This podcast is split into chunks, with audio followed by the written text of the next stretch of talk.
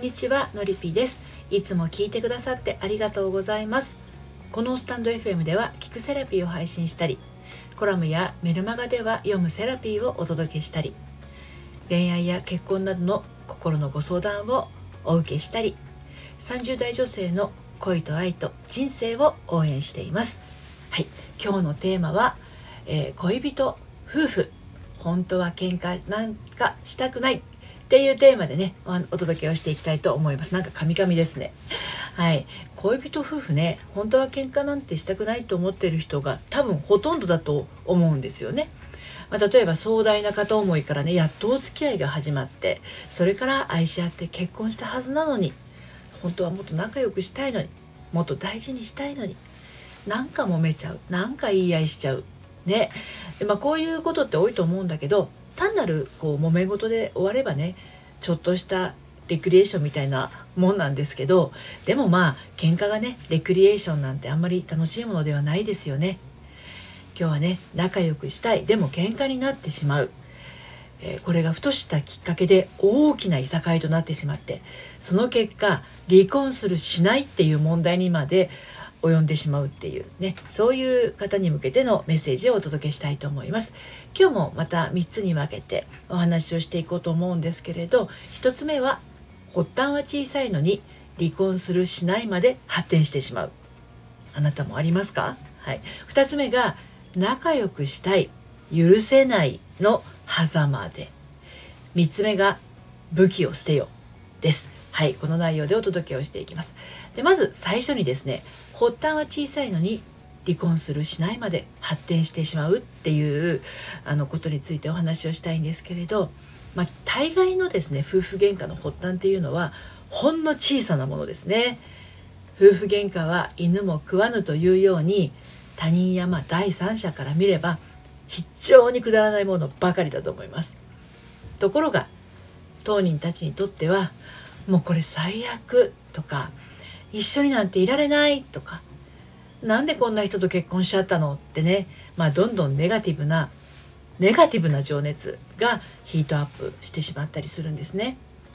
こういう時に勢いで離婚届をもらいに行ったり、まあ、今の時間時代だったらねネットで簡単にダウンロードできちゃいますから、まあ、それをダウンロードして自分の分だけ記入してこう簡単に旦那さんにつけつけたりするなりますともうお互いに聞くことができなくなって頭に血が上ったまま着地点見失っちゃうんですね。原因が何だったのかも思い出せないくらい血が上っちゃうタイプの人は要注意です。でこういう夫婦がですね見失っているのは相手を見る目でも自分の心でもありません。2人の間にある境界線をお互いが消してしまってるから起きてしまうんですね。夫婦っていうのはまあ恋人もそうですけど考え方も価値観も違って当たり前です。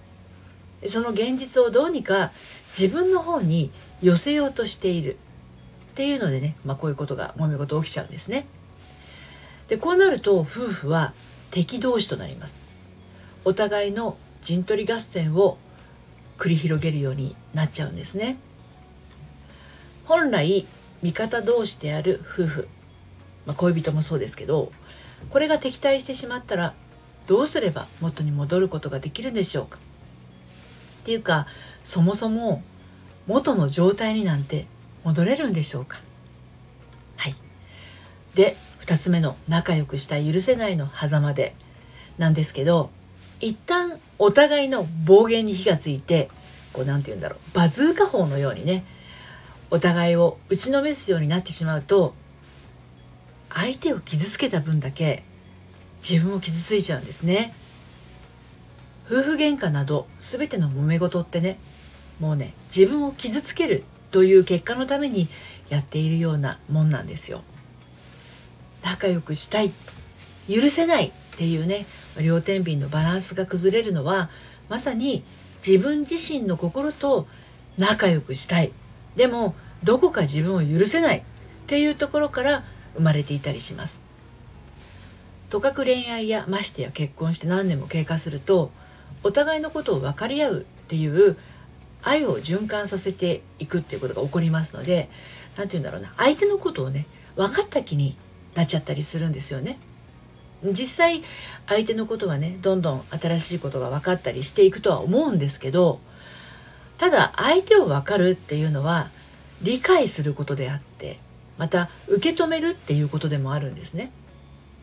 でここ何度かお話はしてるんですけど受け止めるっていうことは受け入れるっていうこととはちょっと違うんですね。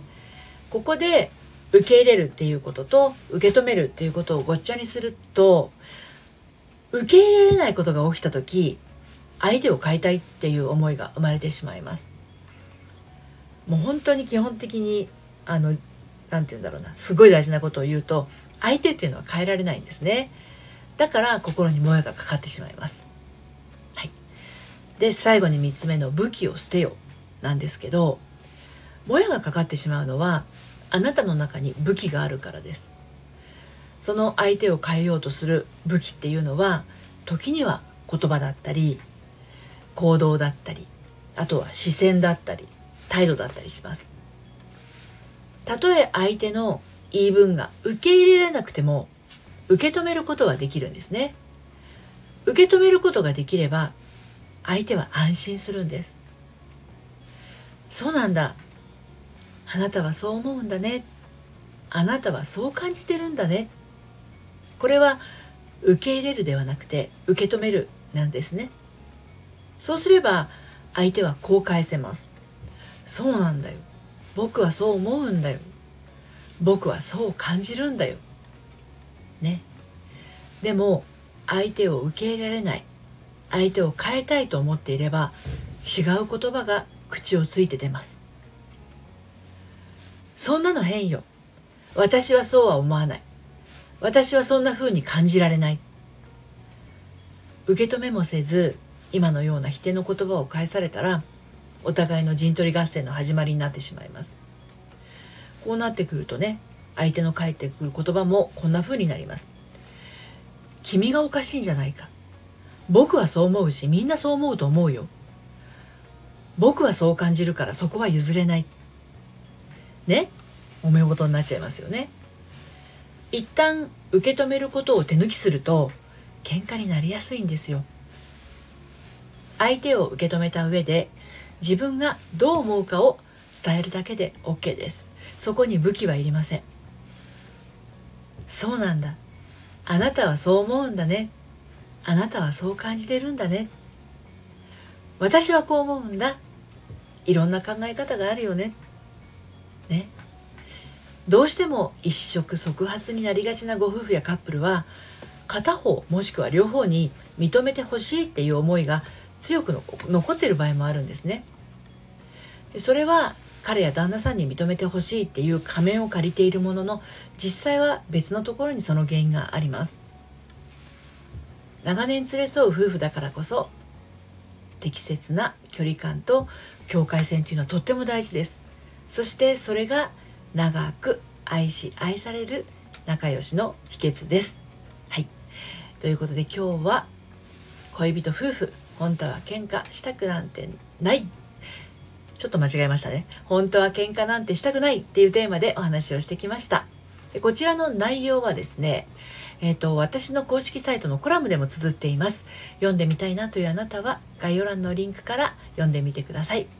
それから今抱えている悩みが一人じゃなかなか解決できないな今一歩突破口がつかめないなっていうあなたはあのご相談はねメールマガジンの方からお受けしています私のメールマガジンでは大人の反抗期処方箋メール講座をはじめ恋愛や結婚のお話だけでなく日常を彩り深い充実したものにする秘密もお届けしています。バックナンバーが読めないメルマガなので気になったら登録してみてください。この配信の概要欄からご登録いただけます。はい。今日も最後まで聞いていただいてありがとうございました。それではまた。さようなら。